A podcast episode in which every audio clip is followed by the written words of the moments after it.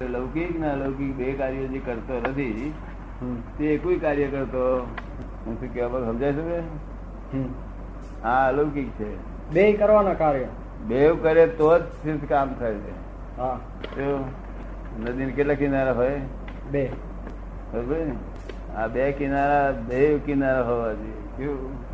આ સાથે જગત નો લૌકિક કિનારો અને આ ભગવાન અલૌકિક કિનારો. એટલે એકલા લૌકિકમાં પડ્યા છે ને એ કશું અંદર એના ફરી જન્મ મળ્યા કરે.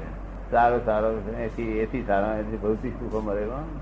પણ જેને પૂર્ણાહુતિ કરવું હોય તેને બંને જ આ બધાને વ્યવહાર બધો ઊંચો રાખવાનો જ કહી અને આ ભગવતો તો બધા થઈ જાય ને વ્યવહારનું ઠેકાણ ના હોય. એક તાનમાં પડી ગયો તો વ્યવહાર બધો કાર. લોક- લોકોને ગમે છે આ બધું? ધ્યાન ભાન કરે છે ગમે છે લોકોને? શાંતિ મળે ને? શબ્દ બોલવાનો અધિકાર નથી કોઈને. નિર્વિકલ્પ એટલે નિર્વિકલ્પ થાય ત્યારે સાચું પ્રયત્ન કરવાનો નિર્વિકલ્પ સમાધિ ના થાય એના પ્રયત્નથી નિર્વિકલ્પ હોય જ નહીં. એટલે શાંતિથી બેઠા રહેવાનું ના પણ હા એ ના થાય બધું. એ રસ્તો જ નહીં ને. આપણે મુંબઈ તરફ જઈએ ને અમદાવાદ ફરીએ કહીએ આવે ખરું? રસ્તો જ નહીં નિર્વિકલ્પ તો. જગતથી બોલાય નહીં. નિર્વિકલ્પ કોઈ ન કરે. નહીં નિર્વિકલ્પ નિર્વિકલ્પ. થવું છે એવું વિચારે ના કરાય. નિર્વિકલ્પ માણસ શું શું સમજતો નિર્વિકલ્પ ભગવાન. પણ આ લોક ભાષામાં લઈ ગયા લોકો શબ્દ નો જોયું કેટલા બધા. શબ્દના આખો ભાવાર્થ મારી નાખ્યો એનો જે શબ્દાર્થ છે, ભાવાર્થ છે ને, ત્યાં જગત એ લોકો મારી નાખ્યો ત્યાં વિકલ્પ જોયેલો છે કરવા તો સવિકલ્પ દેખાય. નિર્વિકલ્પ પણ વિકલ્પ જાણતા વિકલ્પ ક્યાંને કહે છે તે જાણતા નથી. તેને કહેતા છે શું લાગે? અનુભવ વગર કેવી રીતે ખબર પડે? હે? અનુભવ નથી મારી પાસે કોઈ પ્રકારનો. ના પણ લોકો તેને વિકલ્પ કહેતા છે? એને ખબર. મને તો ખબર નથી કાંઈ. સવિકલ્પ કોને શેને કહેતો એટલે કોઈ પણ સ્વરૂપ હોય એ સ્વરૂપનું ધ્યાન કરે મૂર્તિ હોય શ્રદ્ધા જેમાં હોય જે સ્વરૂપમાં એ સ્વરૂપનું ધ્યાન ધરે એના ગુણગાન ગાય ઓલું કરે પૂજા પ્રાર્થના એવું કરે એને સવિકલ્પ કે એમ.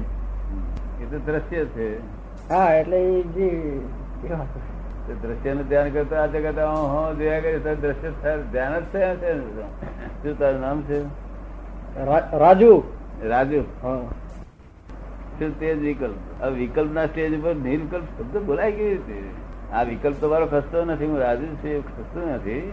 હું આનો મામા થયું આનો કાકો છું હું હું વેદાંતિ છું ફલાણું છું આમ છું તેમ છું. હું હાટવેનો છું એ બધા વિકલ્પ. જેટલા શબ્દ બોલે એટલા બધા વિકલ્પ. તેમ છતાં આ નિર્વેને બોલે એવું પણ એ વિકલ્પ ના કહેવાય. કારણ કે એ ડ્રામેટિક બોલે છે. કે ભૂમિકા જુદી હોય ને? ડ્રામેટિક બોલે ડ્રામેટિક અને પેલો બધા અસર થઈને બોલે ડ્રામેટિક સમજે તો સમજી ગયા. ભરતુહરી પાર લઈને કે હું ભરતો રાજા છું આમ છું તેમ છું. જો પણ આપણે આપણે એને ખાનગી પૂછીએ આવડું મોટું તો ભરતુહરી રાજા હતો તું રડતો તો હું આ ભાઈ, હું તો લક્ષ્મીજન છું સરગારો છું, કે. આ તો પાઠ ભજવતો અને સારી રીતે આ બધું મને પગાર કાપી લે કે.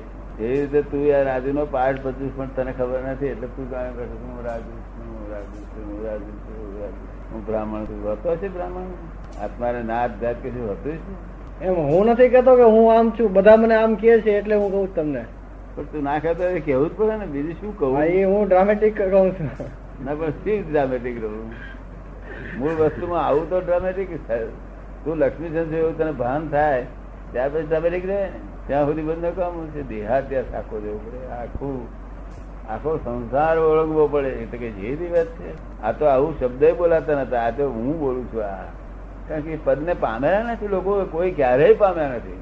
બીજી કેટલી હતી તારે જવું. આ સત્કાર્યો છે ને એનું નામ લૌકિક. શું કહ્યું? હા પણ એ જ્યાં સુધી બે હોય ત્યાં સુધી કરવું પડે ને. તો પછી સત્કાર્ય પર પ્રેમ છે આપણને રાગ છે. અને દ્વેષ છે પાસે? ખરાબ કામ ન કરવું. હે? ખરાબ કામ હોય નિંદ્ય કરવું ન કરવું આપણે. ત્યાં દ્વેષ છે. દ્વેષ તો હોય ને. તો આની પર રાગ હોય. તો રાગ દ્વેષ છે ત્યાં સુધી અનુભૂતિ બધા થાય ને. પણ એ રાગ દ્વેષ જાય ત્યારે સાચું ને. ન દ્વેષ ન ગયા હોય ત્યાં સુધી તો રાખવા પડે ને આવા સારા. હા એ બરોબર છે ના ગયા હોય ત્યાંથી. પણ ત્યાં સુધી અનુભૂતિ હોય ને. અનુભૂતિ થાય પછી જુદી વાત છે. ના અનુભૂતિ આ જ્યાં સુધી સત્કર્મ છે ને તેના કાર્યોમાં જ પડેલો છે ને તે રસ પડે રસ લાગે. એને મીઠાશ આવે.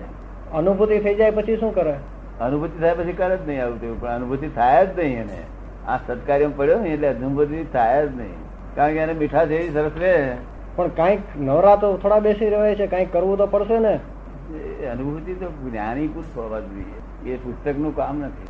એમ કે છે કે અનુભૂતિ ના થાય ત્યાં સુધી કંઈક તો કરવું પડે ને. નવરા એ તો કરે ને એ તો કરે જ જગત આખું. એટલે ત્યાં સુધી જુદી વાત છે.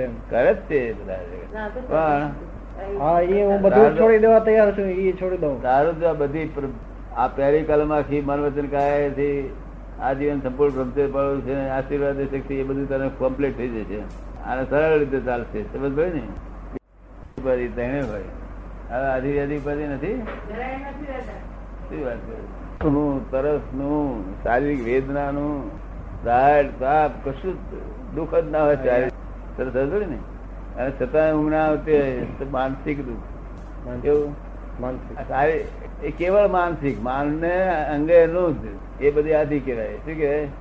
એ આધી. આથી અને પછી આ દેહમાં તાર રાય છે તાપ લાગે છે આપે ભૂખ લાગી છે તરસ લાગી છે ભૂખ લાગી છે. એ વે- વે- વ્યાધિ છે કે નહીં? કે શાંતિ? વ્યાધિ. હે? વ્યાધિ. ત્યાંથી લાગી જેવું કે છે? ભૂખ આવી છે એમ નહીં કે લાગી છે એમ કેમ કે મય હરગે એ ધૂમ નવા ભડકો થાય. એવી લાગે એવી લાગે? તે લાય હું બોલે. અંજલીબેન લાય બોલે કે અંજલી આય બોલે એ લાગી જગ્યા છે ભૂખ એકલી લાગે કે બીજું કશું લાગતું છે શરીરમાં? તરસ લાગી છે કે. ઠીક એ ભડકો થયો નહીં તરસ પાણી જેવો નહીં કે. તરસ લાગે છે. પછી ભૂખ ને તરસ બે જ છે ને? તક ના થાક લાગ્યો છે. ત્રણે ત્રણે જ વસ્તુ લાગતી છે? ઊંઘ લાગી કે છે. લાગે છે કે નહીં લાગે? આ બધી વ્યાધિ. શું?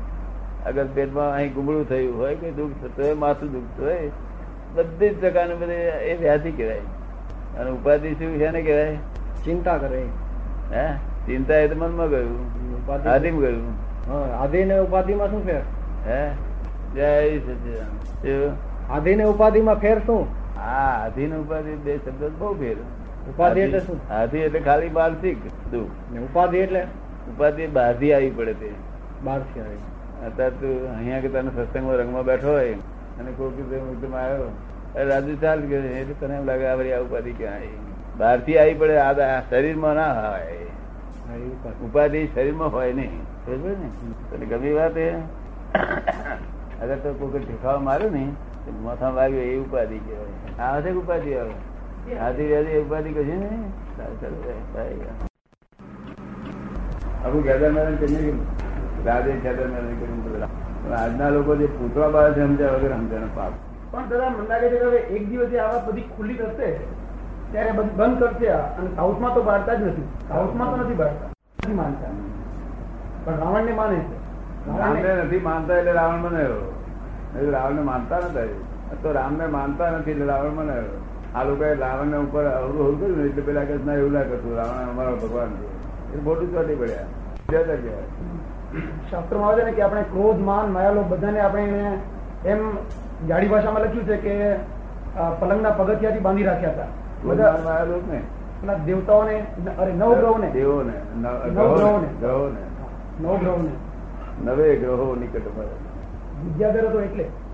વિદ્યાધર હતો ને. ભગવાન કહેલો માણસ. બેસ્ટ પોલિટિશિયન રામે પેલા ગ્રેટેસ્ટ. હા. લક્ષ્મણને પણ કહ્યું હતું ને છેલ્લે કે જેને ત્યાં એની પાસે રાજનીતિ શીખી આવો? લક્ષ્મણ વાસુદેવ કહેવાય. અને કૃષ્ણ ના બળદેવ છે એના જેવું આ- આ કહેવાય. રામ એ બળરામ અને આ પ્રતિ વાસુદેવ રાવણ. એ રાવણ મોક્ષ જવાનો તીર્થંકર થઈ આ લોકો વગર ખાલી ખોટો આપણે તો મોચીએ જ ને તમે બીજું કઈ ખબર પડે. આ હિન્દુસ્તાન લોકોને રામના ભગત બનાવવા માટે રાવણને વગર નહીં તો રાવણ તો ગ્રેટેસ્ટ સાયન્ટિસ્ટ માણસ કહેવાય. અને તીર્થંકર થવાનું છે. કૃષ્ણ ભગવાન આ સાલ આ ભાવમાં થવાનું છે એ ભાવમાં થવાનું મેં પુસ્તકમાં લખ્યું છે એટલા માટે ખુલ્લું કર્યું. અને સીતા તો રાવણની છોકરી હતી. આ વાત તો બધી પહેલી વાર ખબર પડી છે દાદા. લોકો જાણે ને આ બધું ઇતિહાસ જાણે લોકો. બધા શાસ્ત્રોમાં એવું હોય તો ક્યાંથી શાસ્ત્રમાં લોકો જાણે છોકરી આવેલું બધું એ તમારે ખુલ્લું કરવું પડ્યું ને.